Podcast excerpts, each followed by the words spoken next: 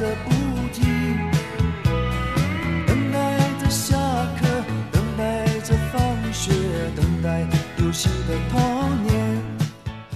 北京时间十二点零八分，这里是正在直播的文艺大家谈，来自中央人民广播电台文艺之声。各位好，我是小东。各位好，我是小昭。如今打开电视或者在互联网上，可以看到各式各样的综艺节目或者真人秀节目。呃，原来可能我们看到更多的是唱歌的、跳舞的，包括追跑打闹的。后来呢，更多的文化类的综艺节目或者是真人秀节目走进了我们的视线。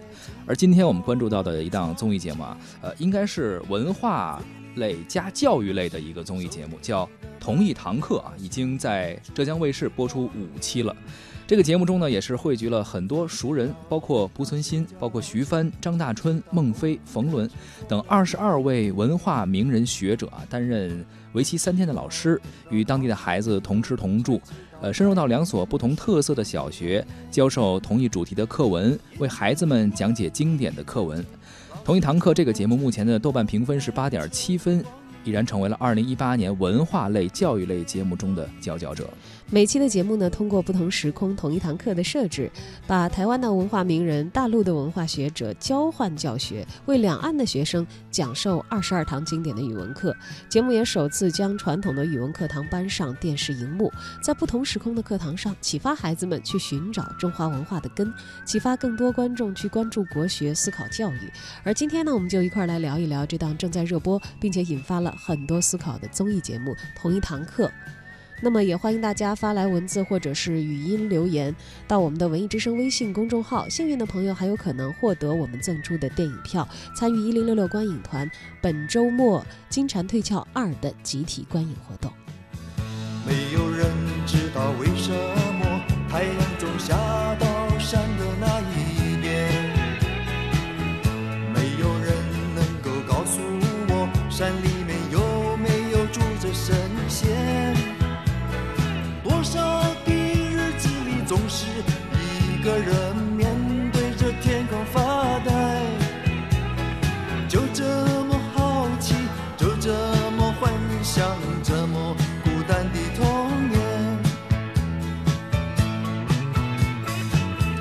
阳光下，蜻蜓飞过。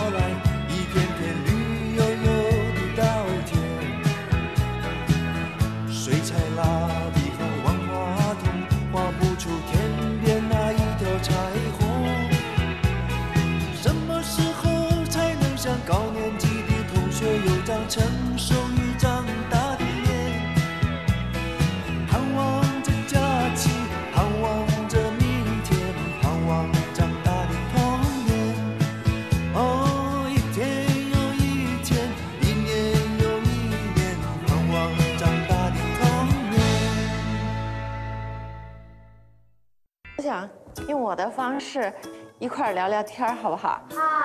好嘞，我们把桌子的形状改变一下，可以吗？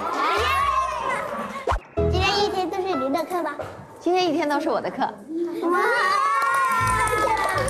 好吧，其实我跟你们准备了一个课文，那个课文叫。背影，那我们一点点的试着了解，可以吗？可以。好，现在呢，自己先把这个我们预习一下，好，好不好？嗯，看完了。好，看完了，大家有什么问题？就是狼藉，狼藉就是一一片乱七八糟的，就很乱，很乱的。兵闲，赋闲。赋闲就是，嗯，没什么事，闲在家里头。啊，过天。你们刚才问的我的问题，那些不明白的，现在明白了吗？明白了，明白了哈。那你们坐下，呃，我呢就跟你们读一遍这个课文，好不好？好。嗯。背影。我与父亲不相见已二年余了，我最不能忘记的是他的背影。那年冬天，祖母死了，父亲的差事。那你你们的父亲是经常跟你们在一起呢，还是偶尔的跟你们在一起？一个月见一次，一个月见一年，一年见两次。那我们用一种方式，用一种表演的方式，把自己的父亲最有特点的演出来，可以吗？你们可以演自己的父亲，我可以演你们。其实我特别希望跟他们有一个互动。如果我是孩子，他们是家长，他们会怎么做？希望通过这种互动，把孩子们对于自己父母的印象拽出来。好。刚刚我们听到的是徐帆啊，在同一堂课里面的片段，他讲述的是《背影》这篇非常有名的课文。他前往的是贵州遵义的一所乡村小学，呃，第一次当小学老师啊，呃，我们感觉到徐帆可能在当老师这个状态、这个角色下，和他在电影中塑造的一些角色，好像还是电影中更更游刃有余一些。对，毕竟当老师面对的孩子们也是可能刚刚认识啊，需要有一个熟悉的过程。是，我们也能从刚才的片段到呃当中啊，听到徐帆其实是试图在这个呃拉近和孩子们的距距离，对，也是希望能够改变一下传统的，比如说讲述一篇课文。的方式吧，想更加的贴近生活一点。对，课堂形式更活跃一些。是，上周末呢，刚刚播出第五期的节目，也是引发了老师和家长啊，包括很多观众对于小学语文教育的一些思考。节目中呢，还有一个嘉宾啊，杨佑宁，他集中有限的三天时间，专门来激发孩子们的想象力，也是得到了很多观众的响应。在同一堂课的课堂上，每位明星老师呢，其实只有三天的代课时间，在三天之内要让孩子们得到最大的敬意，这就是要让各个明星老师各显神通的地方了啊！毕竟很多人可能不是这个职业的教育人出身，嗯啊，设计教案啊，怎么样来设计自己的课程啊，是颇需要费一些心思的。杨佑宁呢，提前拜访了他的小学老师，而老师的一席话呢，也是让他大受启发。说你教他读书啊，不如教他怎么去思考、解决问题的能力，如何去靠自己的力量解决。教书本知识，不如教这些人格的发展。同期节目中的另外一位代课老师啊，王洛勇也带来了新的教育理念，那就是辅助性教学，呃，也就是同时使用多种辅助的方式达到教学的目的。为了让孩子们能够更快地理解蒲松龄的那篇课文啊，《狼》啊，他请孩子们观看了影片。分析了狼的特性和习性，他还带着孩子们去观察动物，模仿动物们的姿态。而为了能够让孩子们在上课的时候集中精力，他提供了一种集体拍手的注意力集中训练。他还亲自排演了课本剧《狼》，通过肢体动作，孩子们对课文的内容啊烂熟于心。通过屠夫和狼的对戏，锻炼了孩子们的团队协作能力。同一堂课开播之后呢，也出现了这档节目到底是一场教学实验还是一场秀的这样的一些争论啊。是有评论提出说，这档节目呢尝试把真人秀的形式和教育主题呢做一定程度的结合，指向当下人们最为典型的焦虑之一，那就是教育焦虑。没错。而什么样的教育是对孩子最好的教育呢？站出来这回答这个问题，我觉得可能很多人会有不同的答案。对，毕竟这个呃教育它这个优秀与否，我觉得这个法门有各种。对，但是呃最终。的目的是真正的是要培育出人格健全，然后能力完善的人才。对，而你说的其实也是可能一个标准答案，但是可能很多家长他也会看重这一点，有些家长可能看重的是其他一些方面。每个人的诉求不一样，特别是很多家长他在教育这条路上。可能只会经历一次，而且每次经历都是第一次，对吧？刚刚有第一个孩子的时候，所以等他总结出经验的时候，不一定还有其他再发挥的机会。所以这个可能也是一个现在很多人思考的问题，也没有标准答案的一个问题。对，而对于这个问题呢，同一堂课，呃，我究竟是这个评价如何？我们也从观众当中请出了一位职业教育人，中国传媒大学教师沈潇，他呢也来谈到了他的看法。二零一八年五月二十七日，浙江卫视推出了一档文化教育公开课节目《同一堂课》。节目邀请蒋雯丽、濮存昕、麦家等二十二位文化名人，深入全国各地小学，担任为期三天的语文老师。他们结合自己丰富的人生经历和文化修养，为孩子们讲读经典，为孩子带来了别开生面的一课。这档节目的内容表面上和风细雨。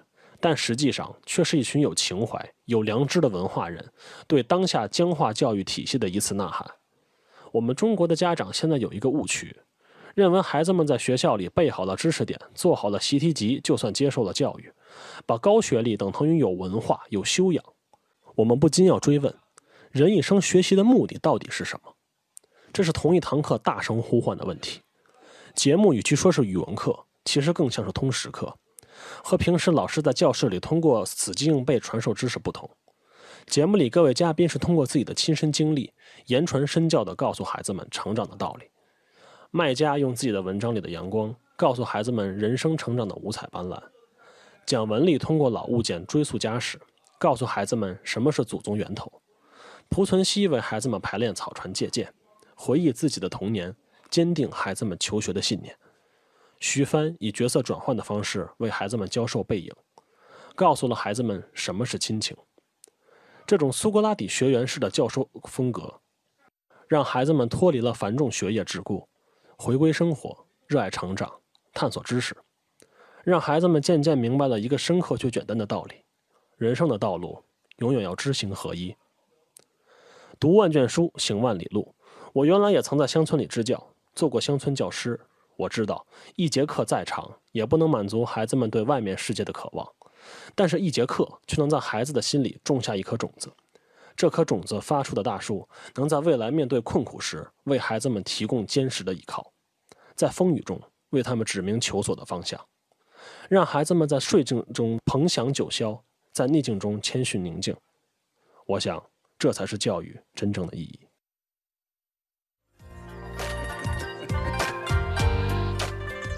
刚刚我们听到的是中国传媒大学教师，也是纪录片导演沈潇，他谈了一下对这个节目的观后感。其实他的意思我们大概是明白的，就是这个节目的意义啊，或者说这些呃。文化人呀，或者说是艺人呀，来到了乡村的小学，给孩子们讲授语文课的时候，不单纯是一个上课的意义，它更大的意义是给人们一些思考。对，传递的不仅仅是知识，而且在教育的方式上也不是传统那样的一种比较僵化的形式。是的，呃，而且呢，呃，但是它毕竟是一个综艺节目嘛，可能其中有能起到的作用可能也是有限的。对，可能其中有一些设计啊，包括有一些情节啊，但是呢，能够让这些人来到乡村，大家关注到这个问题，肯定是一件好事儿。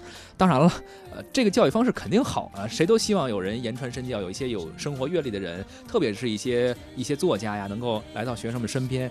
但是这种成本太高了，它不可能是一个呃长期的或者大面积推广的方式。对，所以为什么说这个呃节目的创意也好，它其实它的举动是对于乡村小学里的孩子们来说是很有用的呢？嗯，因为大家现在都会经常的讨论这个教育资源的不均衡的问题。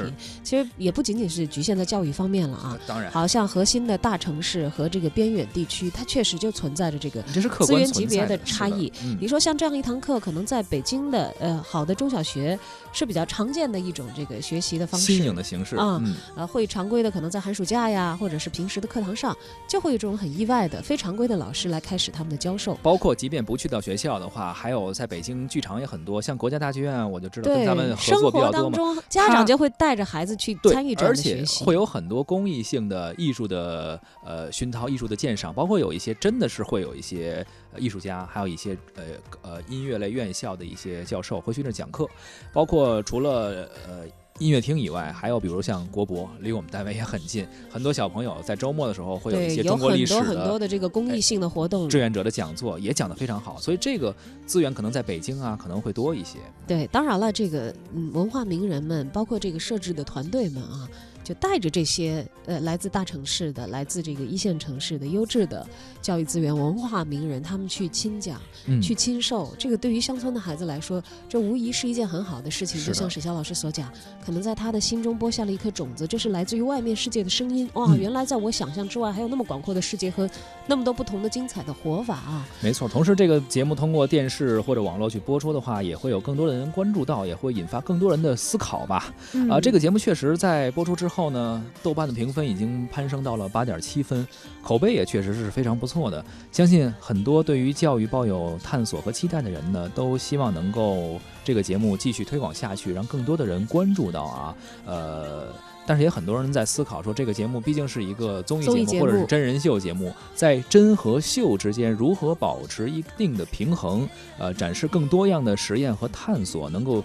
真正实现文化产品和公共性的和人文性等等这些东西相结合，这可能也是这个节目继续走下去大家会比较关注的一点。对，但是如果它的核心是教育的话，我我还是始终觉得一个节目能够发挥的能量是非常非常之有限的啊！哪怕它可以喊出来，也可以提出来有一些活泛的新的方式，但是它的可持续性有多强？嗯，教书育人，大家都说十年树木，百年树人呐。嗯，我们也说好的老师都是会因材施教的。其实可能这个节目推出了某些。活泛的形式，但是在长期的真正的教育实践当中，对于树人它能够存在多么大的价值呢？